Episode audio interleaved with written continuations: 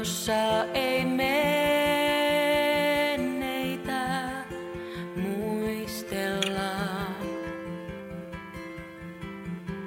Siellä ei murhetta enää tunneta. Kaikki entinen poissa on.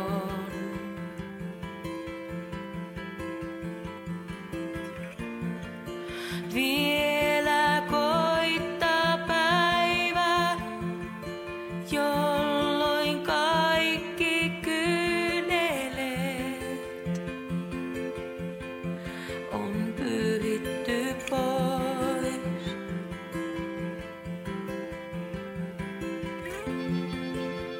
Minä tiedän, lunastajani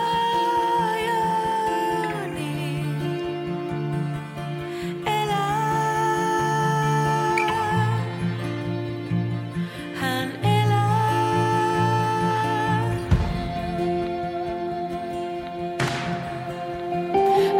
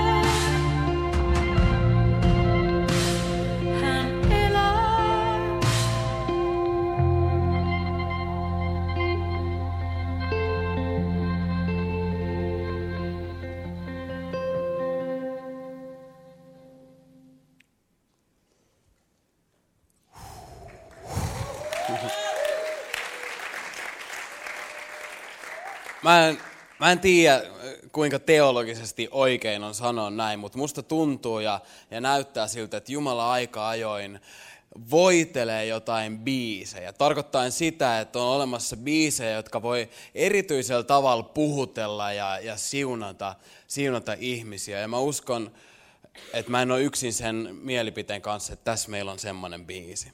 Tämä biisi on ollut lohdutuksen lähteenä mulle ja, ja monille muille niin paljon. Tämä biisi on, on meille semmoinen, ikään kuin semmoinen, semmoinen pieni ikkuna tuon puoleiseen. Se on ikään kuin semmoinen pieni valonkajastus sen, sen väliverhon läpi. Ja tällaisiin tunnelmiin, tällaisiin kuviin me saadaan tänään lopettaa tämä Hän on toivoni -sarja. Mahtavaa, että sä oot mukana. Mun nimi on Jyri Uurtma ja, ja, ja käydään, käydään tänään tämän aiheen kimppuun. Jos sulla on Raamattu mukana, niin sä voisit ottaa sitä esiin ja availla ilmestyskirjaan luku kaksikymmentäyksi. Ilmestyskirja luku kaksikymmentäyksi. Mennään siis ihan loppuun. Mennään sinne Raamatun viimeisille sivuille ja, ja, ja, ja mennään tänään ja, ja katsotaan taivasta. Tästä taivaasta me oltaisiin itse asiassa voitu puhua kaikki nämä neljä viikkoa. Kaikki neljä viikkoa, kun me ollaan puhuttu toivosta, niin me oltaisiin voitu puhua pelkästään taivaasta, koska, koska suurin osa Raamatun toivosta kiinnittyy tavalla tai toisella taivaaseen. Yksi hyvä esimerkki kolossalaiskirjan alussa. Kolossalaiskirjan alussa, ekas luvussa jakeesta neljä ja viisi menee tällä tavalla, saadaan tuonne screenille, eikö vaan saadakin. Olemmehan saaneet kuulla teidän uskostanne Kristukseen, Jeesukseen ja rakkaudesta, joka teillä on kaikkia pyhiä kohtaan sen toivon perusteella, joka on talletettuna teillä taivaassa. Sen toivon perusteella, joka on talletettuna teillä taivaassa. Tällaisesta toivosta, joka on kiinnittynyt taivaaseen, mä haluaisin tänään puhua lyhyen aikaa. Luetaan yhdessä ilmestyskirja luku kaksikymmentäyksi ja sieltä muutama jae ja sitten sä voit valmistautua, mennään vielä hebrealaiskirjan kutoslukuun tämän jälkeen. Mutta luetaan yhdessä, Johannes näkee palan taivasta ja hän kirjoittaa tällaisia asioita ylös. Minä näin uuden taivaan ja uuden maan. Ensimmäinen taivas ja ensimmäinen maa olivat kadonneet, eikä merta ollut enää. Näin kuinka pyhä kaupunki, uusi Jerusalem, laskeutui taivaasta Jumalan luota juhla-asuisena, niin kuin morsian, joka on kaunistettu sulhasta varten. Ja minä kuulin valtaistuimen luota voimakkaan äänen, joka sanoi, katso, Jumalan asuinsija ihmisten keskellä. Hän asuu heidän luonaan ja heistä tulee hänen kansansa. Jumala itse on heidän luonaan ja hän pyyhkii heidän silmistään joka ainoan kyyneleen. Kuolemaa ei enää ole, ei murhetta, valitusta eikä vaivaa, sillä kaikki entinen on kadonnut. Kaikki entinen on kadonnut. Ja sitten mennään hebrealaiskirje, luku kuusi. Vielä yhden kerran luetaan täältä jakeesta kahdeksantoista eteenpäin. Noilla kahdella järkähtämättömällä sanallaan, joissa hän, Jumala, ei voi valehdella. Hän tahtoi rohkaista meitä, hänen turviinsa paenneita ja kannustamaan pitämään kiinni toivosta, joka on edessämme. Se toivo on elämämme ankkuri, luja ja varma. Se ulottuu väliverhon tuolle puolen. Sinne Jeesus meidän edelläkävijämme meni, kun hän oli tullut ylipapiksi, jonka pappeus on ikuista, Melkisedekin pappeutta. Näihin kuviin, näihin tunnelmiin rukoillaan vielä yhdessä ennen kuin mennään tästä eteenpäin. Jeesus, mä pyydän, että, että sä voit rauhoittaa meidän sydämet, avaa meidän sydämet. Me tiedetään, Jeesus, että sä oot tässä meidän kanssa ja, ja, ja mä uskon, että sä haluat meille puhua. Mä pyydän, että, että sä annat meille korvat, jotka saa kuulla tänään. Mä pyydän, että sä avaat meidän silmät niin, että me saadaan nähdä sut, Jeesus. Avaa meidän silmät niin, että me saataisiin nähdä, nähdä edes vähän tämän ajan ulkopuolelle, sinne väliverhon toiselle puolelle, sinne, sinne ikuisuuteen, sinne taivaaseen. Sitä mä pyydän, Jeesus, sun nimessä. Tähän hetkeen tässä, tässä tilaisuudessa. Sun nimessä.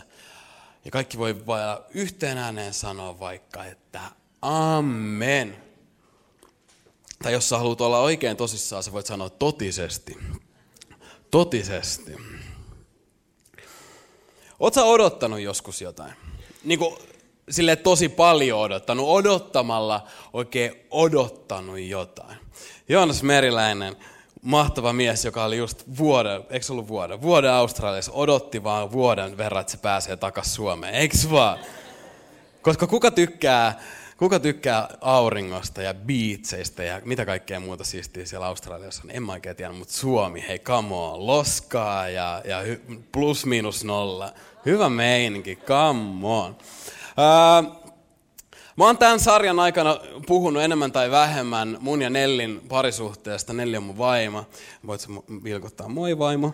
Mutta tota, ää, mä oon puhuttu aika paljon, tai mä oon puhunut paljon meidän, meidän jutuista. Mä ajattelin, että mennään nyt loppuun asti tällä, tällä tota, valitsemalla tiellä. Odottaminen on nimittäin ollut yksi iso osa meidän parisuhteen tarinaa. Ja, ja meillä on erityinen odottamisen vaihe ollut, ollut meidän elämässä.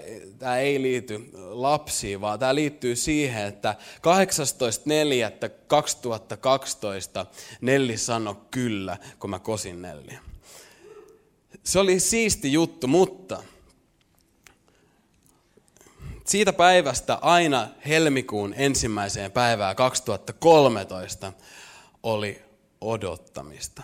Pitkä odotus. Itse asiassa kaksisataakahdeksankymmentäyhdeksän päivää odottamista. kuusituhatta yhdeksänsataa tuntia. neljäsataakuusitoista tuhatta minuuttia odottamista. Odottamista. Seben päivälaskurista tuli mun paras kaveri näiden kahdeksansataakahdeksankymmentäyhdeksän päivän aikana. Jos sä kirjoitat Googleen päivälaskuri, niin yksi ensimmäisistä vaihtoehdoista on Seben päivälaskuri. Seben päivälaskuri oli mun pala- paras kaveri. Mä lähettelin Nellille harva se päivä viestejä siitä, että kuinka monta päivää tänään on vielä jäljellä. Ja, ja mä oon käynyt intin, mitä sun on ehkä vaikea uskoa, mutta... mutta, mutta, mutta Intissä lasketaan päiviä, kuinka paljon tänään on jäljellä. Mutta voin kertoa, ää, se intin päivien laskeminen kalpeni yksinkertaisesti tämän odottamisen rinnalla. Mutta luojan kiitos, se päivä koitti, kun, kun, kun oli, ne häät oli tiedossa. Mutta valitettavasti me oltiin sekin päivä onnistuttu junailemaan niin, että meidän häät oli vasta kuudelta illalla. Ja, ja mä heräsin paniikissa kahdeksalta aamulla ja tajusin, että mulla on vielä kymmenen tuntia odottamista. Mä päädyin muun muassa pesemään ikkunat. Koska mitä muutakaan, mitä muutakaan sä voit tehdä siinä odotellessa, kun vaikka pestä ikkunoita. Mutta vihdoin ja viimein lopulta onneksi se hetki koitti, kun, kun me, mä itse asiassa seisoin tässä, tässä mun käden alla ja, ja Nelli käveli tuolta portaita alas. Me pidettiin meidän häät tässä, tässä tilassa ja, ja Marko Martiskainen Tikkurilla tämänhetkinen pastori sai tai siunata meidän avioliittoja. Se on mahtava juttu ja itse asiassa tällä viikolla me juhlittiin meidän kolmatta hääpäivää, mikä on sekin, sekin ihan... Ihan, ihan, ihan siisti juttu. Mutta voi sitä odottamista. Voi sitä odottamista. Mä en tiedä, ootko sä odottanut joskus sun elämässä jotain tällä samalla tavalla. Että sä vaan lasket päiviä, sä ootat ja ootat ja ootat, että se joku juttu tapahtuisi. Ensimmäiset kristityt ootti Jeesuksen paluuta tällä tavalla. He odottamalla odotti sitä hetkeä, kun Jeesus palaa takaisin. Sitä hetkeä, kun he saa nähdä Jeesuksen kasvoista kasvoihin. Ikuisuusasiat, taivas, kaikki nämä, nämä asiat oli heille arkipäivä. Se oli ikään kuin läsnä heidän arjessa koko ajan.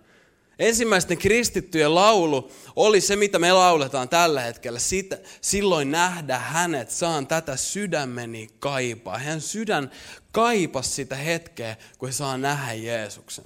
Sä voit lukea ekasta tessalonikalaiskirjasta, kun Paavali kertoo sen ajan kristityille, kuinka he ei tarvitse huolehtia ja murehtia siitä, mitä tapahtuu kuoleman jälkeen, koska Jeesus on noussut ylös kuolleista ja, ja, ja kun Jeesus tulee takaisin, niin meidätkin nostetaan ylös kuolleista. Siinä kirjeessä Paavali kirjoittaa, kun, kun trumpetti soi ja tulee semmoinen niin kuin eeppinen hetki ja Jeesus palaa takaisin. Ja, ja, ja, ja tämän, tämän yhden lyhyen jakson Paavali päättää sanoihin, rohkaiskaa siis toisianne näillä sanoilla. Rohkaiskaa toisianne sillä, että Jeesus on tulossa takaisin.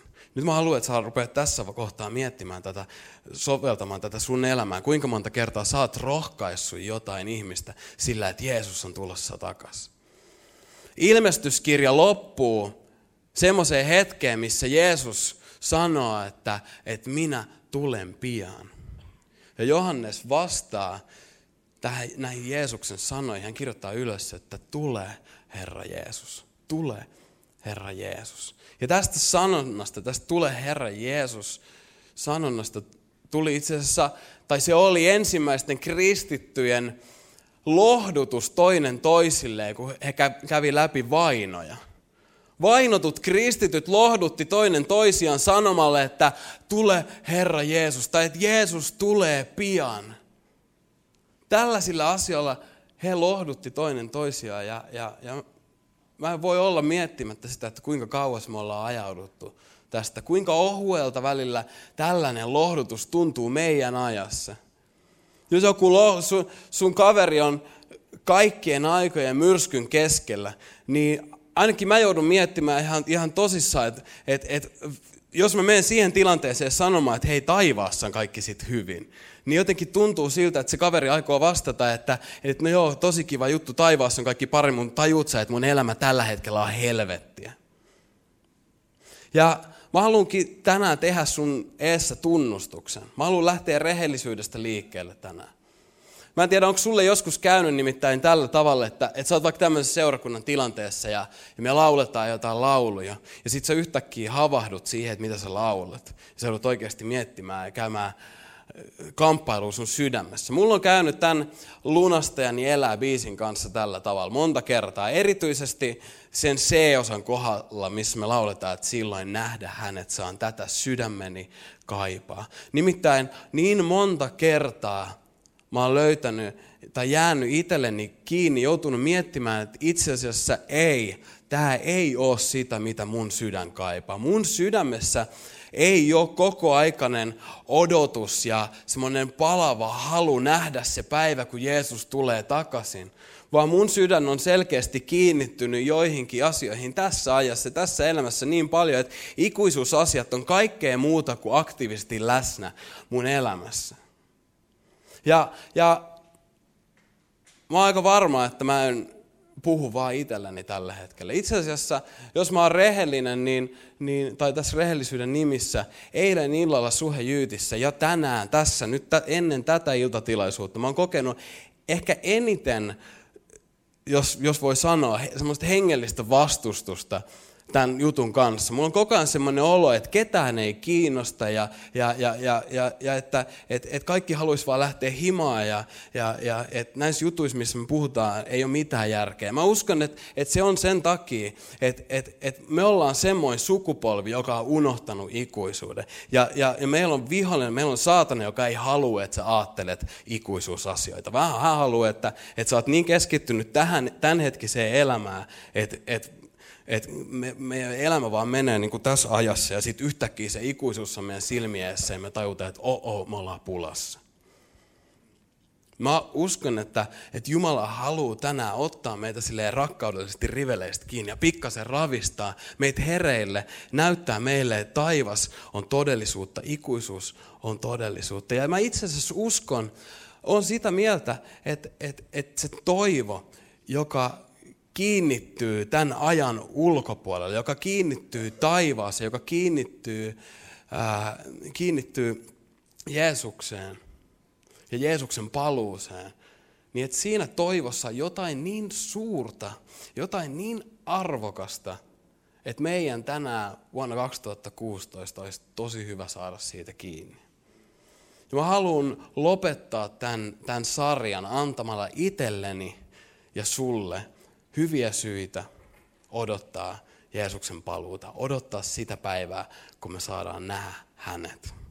Sopisiko tämä teille kaikille? Oletteko te vielä sen verran mukana? Mä ymmärrän, tämä on pitkä päivä, tämä on pitkä tilaisuus, mutta, mutta meillä on viisitoista minuuttia jäljellä tätä saarnaa. Kestä sen verran, tämä tulee olemaan seminopea ja semikivuton juttu. Kolme hyvää syytä odottaa, odottaa häntä, josta ensimmäinen nousee tästä kappaleesta, joka me kuultiin. Ja se kuuluu tällä tavalla. Lunastajani elää. Lunastajani elää. Sanotaan tämä vaikka yhdessä. Painotetaan pikkasen sanaa elää. Lunastajani elää. Vielä kerran. Lunastajani elää. Hän elää. Lunastajani elää. Toisin sanoen, hauta on tyhjä. Hauta on tyhjä. Ekas korintolaiskirjassa luvussa viisitoista Paavali kirjoittaa: Veljet, minä palautan mieleenne sen evankeliumin, jonka olen, jonka olen julistanut teille. Te olette ottaneet sen vastaan ja pidätte siitä kiinni, ja sen avulla myös pelastutte, jos säilytätte sen sellaisena kuin minä sen julistin. Muuten olette turhaan tulleet uskoviksi. Ennen muuta annoin teille tiedoksi tämän, minkä itse olin saanut vastaanottaa. Kristus kuoli meidän syntiemme vuoksi. Sanotaan yhdessä sana kuoli. Kristus kuoli meidän syntiemme vuoksi, niin kuin oli kirjoitettu. Hänet haudattiin. Sanotaan yhdessä haudattiin. Hänet haudattiin. Ja hänet herätettiin kuolleista. Sanotaan herätettiin kuolleista. Hänet herätettiin kuolleista kolmantena päivänä, niin kuin oli kirjoitettu. Jeesus kuoli, hänet haudattiin, hänet herätettiin kuolleista kolmantena päivänä. Kristinusko on olemassa, koska hänet herätettiin kolmantena päivänä kuolleista. Me ei oltaisi tänään tässä, jos Jeesus ei olisi ylösnoussut. Kaikki Jeesuksen opetukset lähti liikkeelle vasta hänen ylösnousemuksensa jälkeen. Jeesuksen opetuslapset lähti liikkeelle vasta hänen ylösnousemuksensa jälkeen. Mutta sitten kun ne lähti liikkeelle, niin voi veljet, ne todella lähti liikkeelle. Itse asiassa opetuslapset, ensimmäiset kristityt, oli niin vakuuttuneita siitä, että Jeesus elää, että, että hän on noussut kuolleista, että he oli valmiita laittamaan oman henkensä pantiksi tämän jutun edestä. kymmenen kaksitoista opetuslapsesta kuolee marttyyrikuolema. Ja Jeesus elää. Ja me jatketaan jakeesta viisi vielä hetken verran. Ja hän ilmestyi Keefakselle, eli Pietarille, ja sitten niille kahdelle toista.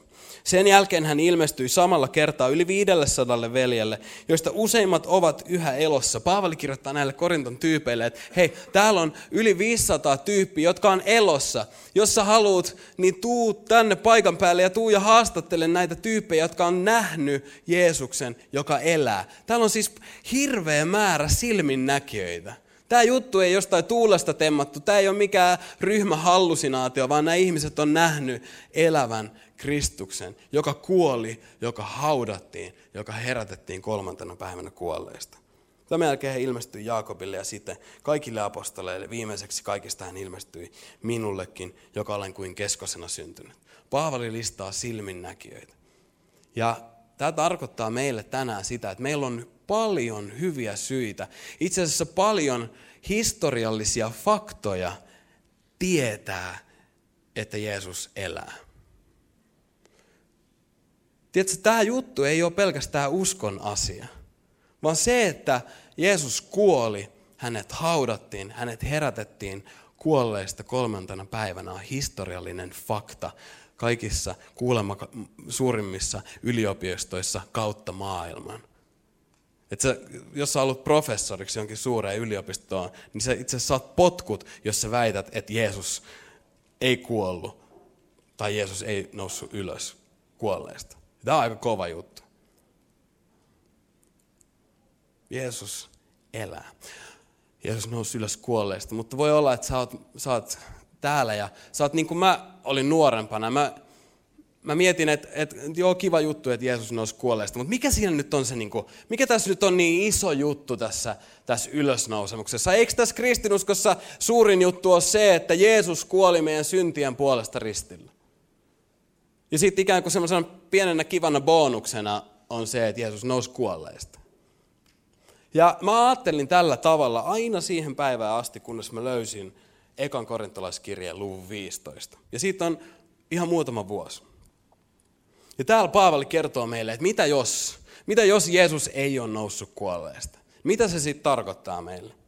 Jos kerran julistetaan, täällä jakeesta kaksitoista, jos kerran julistetaan, että Kristus on herätetty kuolleista, kuinka jotkut teistä voivat sanoa, ettei kuolleiden ylösnousemusta ole? Jos ei ole kuolleiden ylösnousemusta, ei Kristustakaan ole herätetty kuolleista.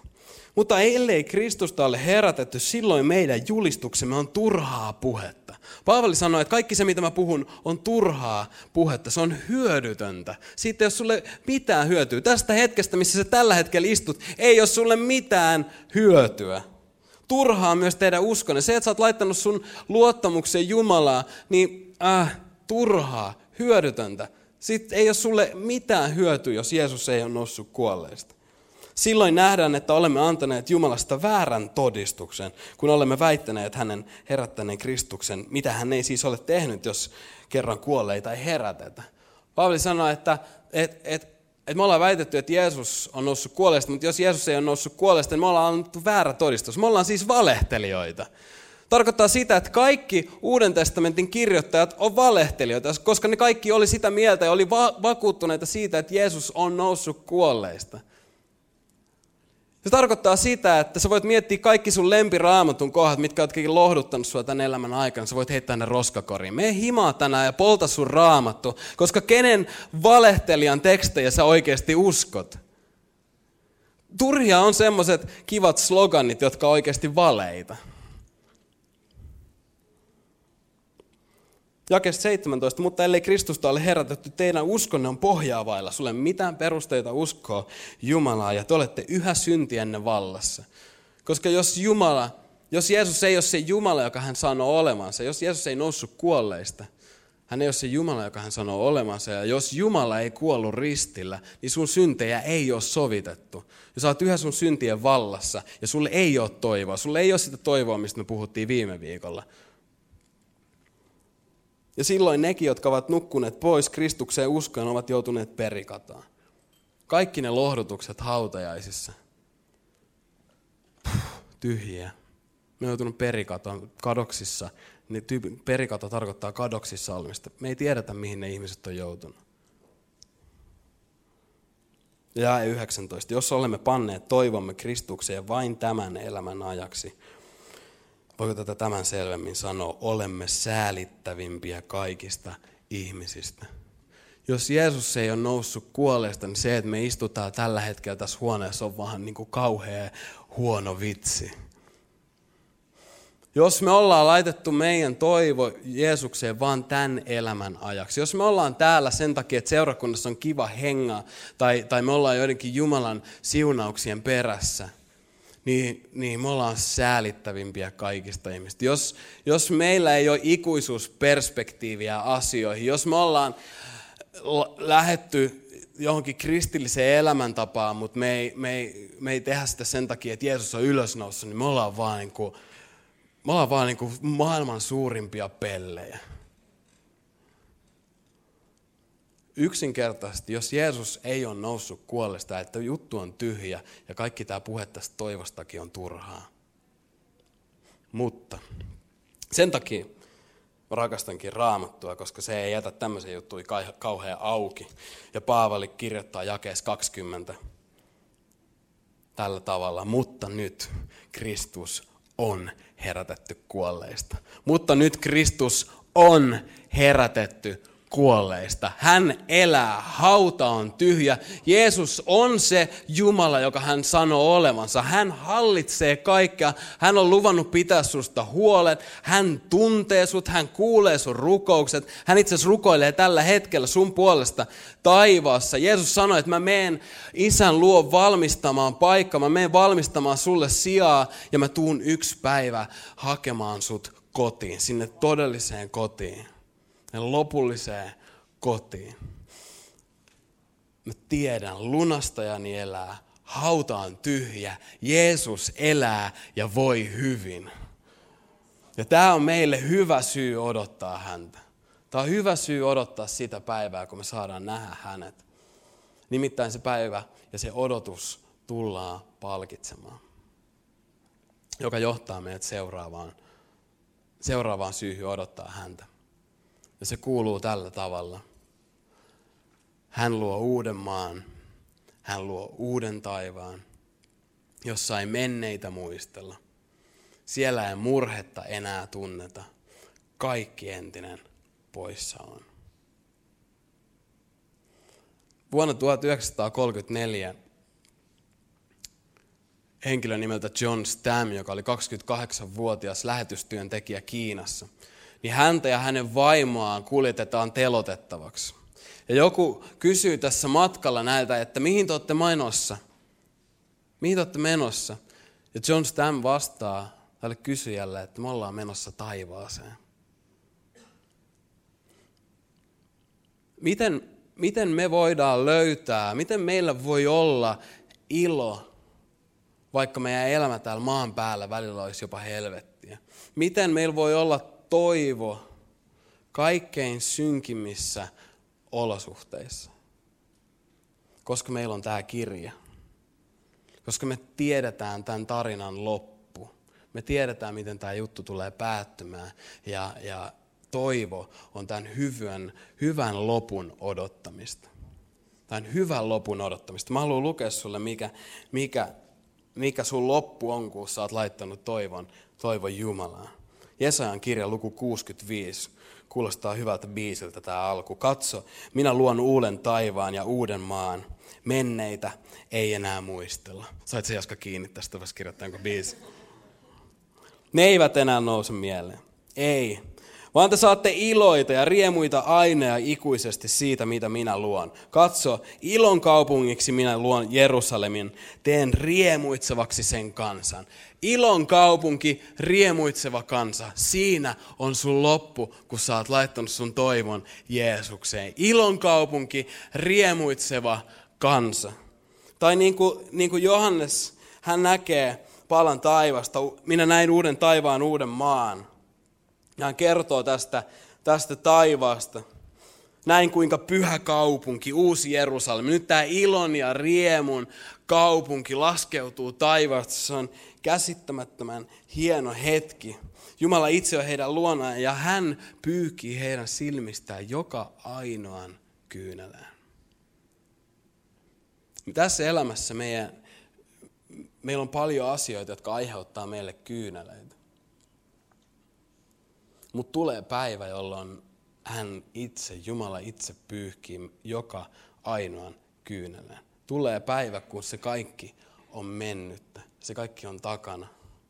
Ja hän luo uuden maan. Hän luo uuden taivaan. Hän luo uuden, joka tarkoittaa tässä yhteydessä parempaa. Huomion arvoinen on myös se, että hän luo uuden maan. Toisin sanoen taivas ei ole sitä, että meistä tulee jotain henkiolentoja pilven reunalle, jotka soittaa harppua, jota me vihataan. Vaan, vaan, vaan, vaan, vaan hän luo uuden maan.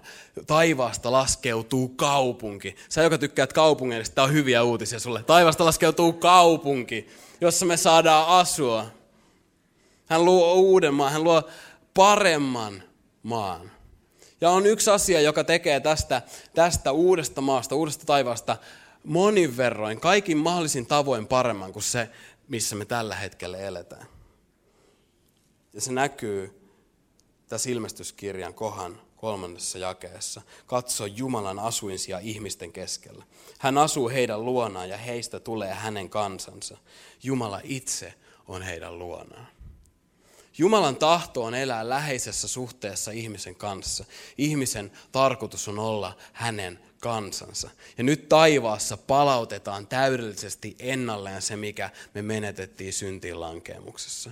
Läheinen, elävä suhde Jumalan kanssa, kun me, me saadaan olla paikassa, missä Jumala itse on heidän kanssaan. Taivas on se paikka, missä Jumala on.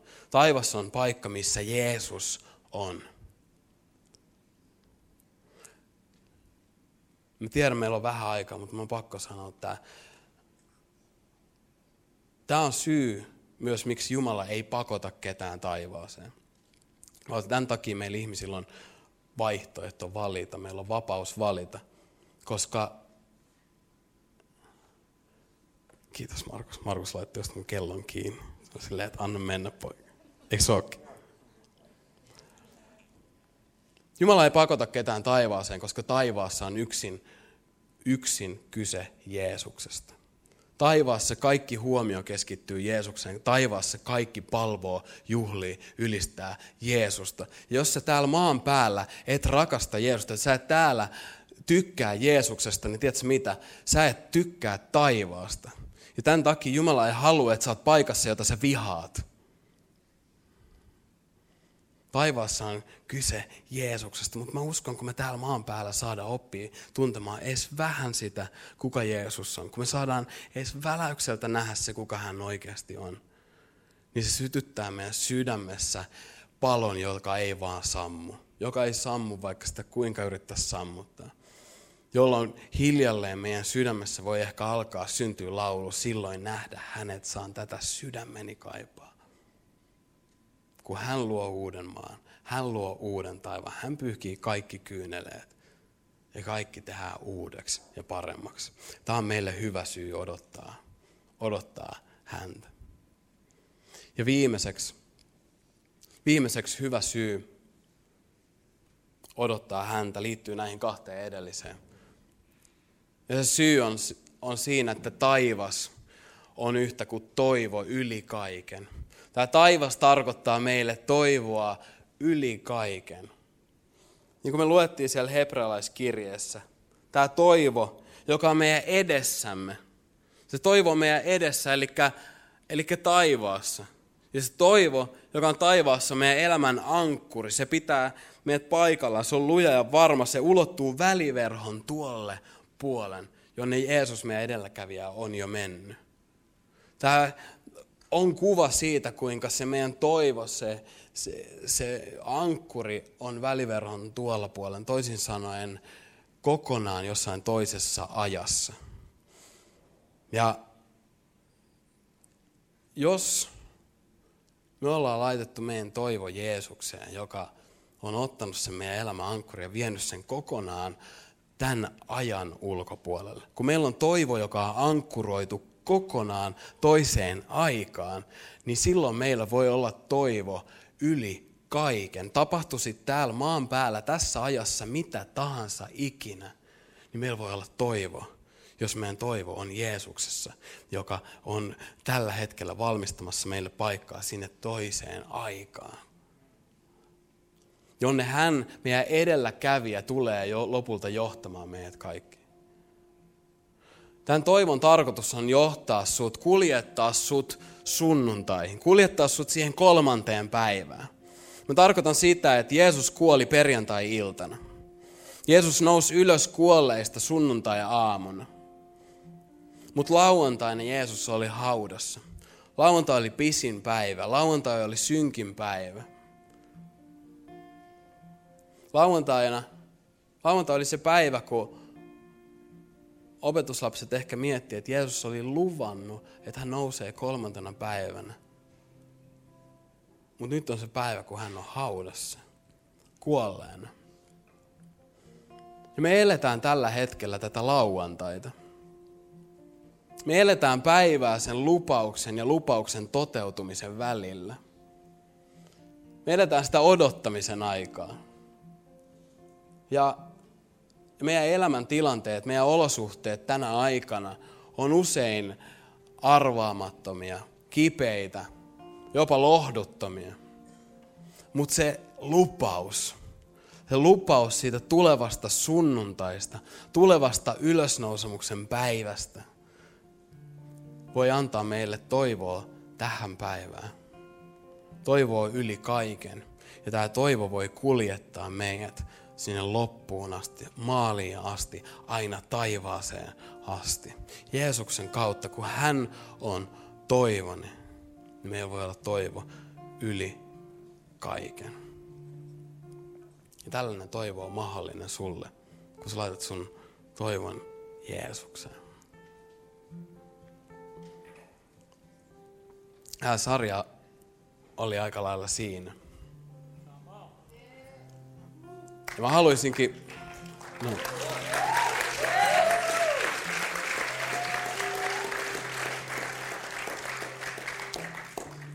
mä haluaisin lopettaa, päättää tämän sarjan tänään, tai nyt, nyt kokonaan avoimeen haasteeseen.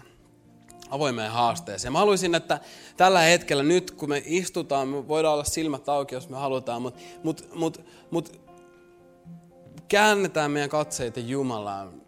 Mä pyydän, että tämä voisi olla hetki, jossa sä et mieti, mitä se sun naapuri ajattelee, mitä, mitä se susta miettii tai, tai mitään tällaista, vaan tämä voisi olla hetki sun ja Jumalan välillä, jossa on kyse pelkästään susta, Jumalasta ja sun elämästä ja sun, sun ikuisuudesta. Ja se, mitä mä haluaisin, että me tehdään, on, on se, että me otetaan kaikki ne asiat, mistä, mistä, mistä Jeesus on puhunut meille tämän sarjan aikana. Ja, ja tullaan niiden kanssa hänen eteensä. Ja otetaan yhdet Jeesuksen sanat meille viimeiseksi haasteeksi.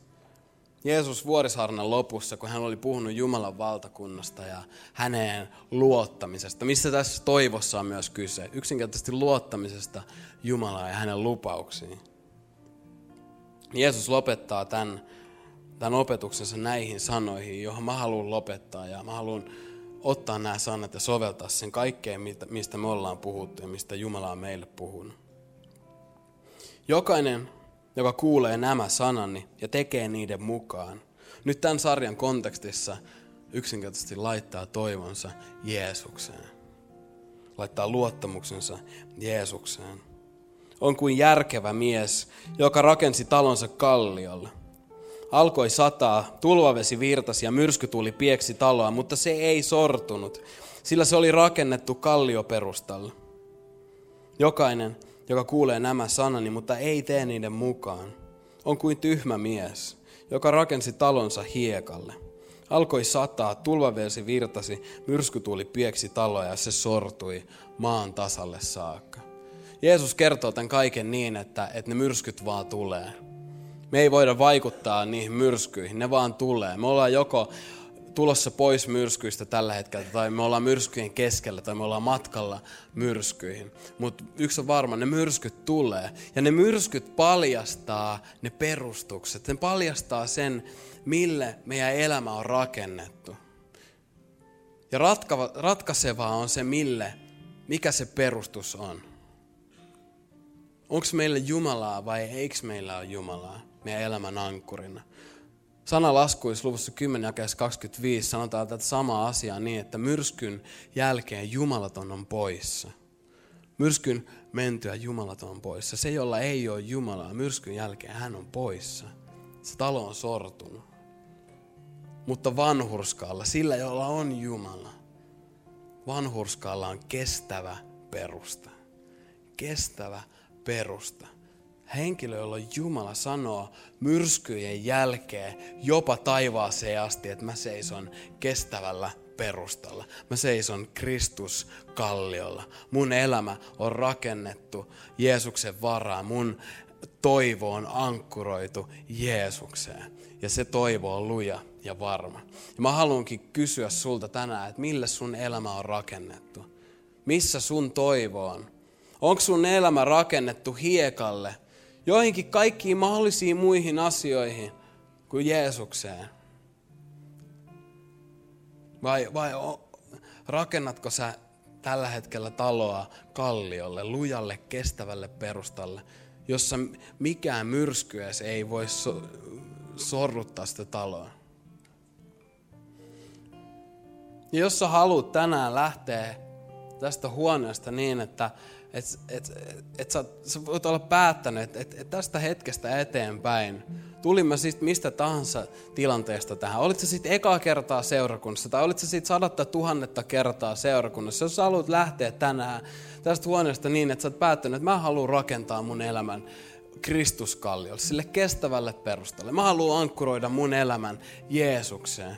Niin, niin, niin me tehdään niin, että me ollaan tässä, istutaan ja pidetään silmiä auki ja mä pyydän, että et kun mä lasken kolmen, sä nostat sun käden ylös, vaan merkiksi, merkiksi että mä haluan rakentaa mun elämän Jeesuksen varaan. Me tehdään tää nyt tänään tälleen silmät auki avoimesti, koska tää on... Tässä on kaksi syytä. Se voi rohkaista meitä, kun me nähdään, että ihmiset oikeasti haluaa tässäkin ajassa vielä rakentaa elämänsä Jeesuksen varaa. Mutta toinen, ehkä vielä tärkeämpi syy on se, että me tarvitaan toinen toistamme. Raamattu sanoo, että meidän tehtävä seurakuntana on pitää toisistamme huolta. Tämä kristinusko ei ole mikään soolojuoksu, vaan tämä on iso ryhmätehtävä, jossa me tarvitaan toinen toisiamme. Sen takia, että mä haluan, että sä näet, että joku tyyppi nostaa kätensä ilmaan ja sä voit tietää, että okei, että meidän tehtävä on pitää tosta tyypistä huoli. Että se pääsee meidän kanssa loppuun asti, auttaa sitä rakentamaan elämässä Jeesuksen varaan. Joten jos sä haluat tänään, tänään vaan tehdä sen päätöksen, tästä päivästä eteenpäin, tulin mä sitten mistä tahansa tilanteesta, tästä päivästä eteenpäin, mä haluan rakentaa mun elämän Jeesuksen varaan. Mä laitan, tiputan mun ankkurin Jeesukseen. niin sä voit nostaa sun käden, kun mä lasken kolmeen. Yksi, Jumala rakastaa sua, sun ei tarvitse pelätä mitään.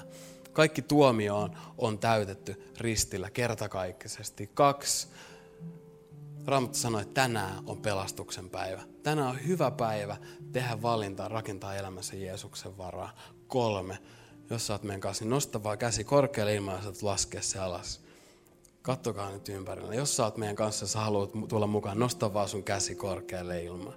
Kiitos Jeesus siitä, mitä sä teet meidän, meidän kanssa. Mä, mä pyydän, että sä voit erityisellä tavalla siunata näitä ihmisiä, jotka nosti kätensä. Herra, tuu tällä hetkellä eläväksi heidän, heidän elämässä. Tuu ja vakuuta heitä sun rakkaudesta, sun hyväksynnästä.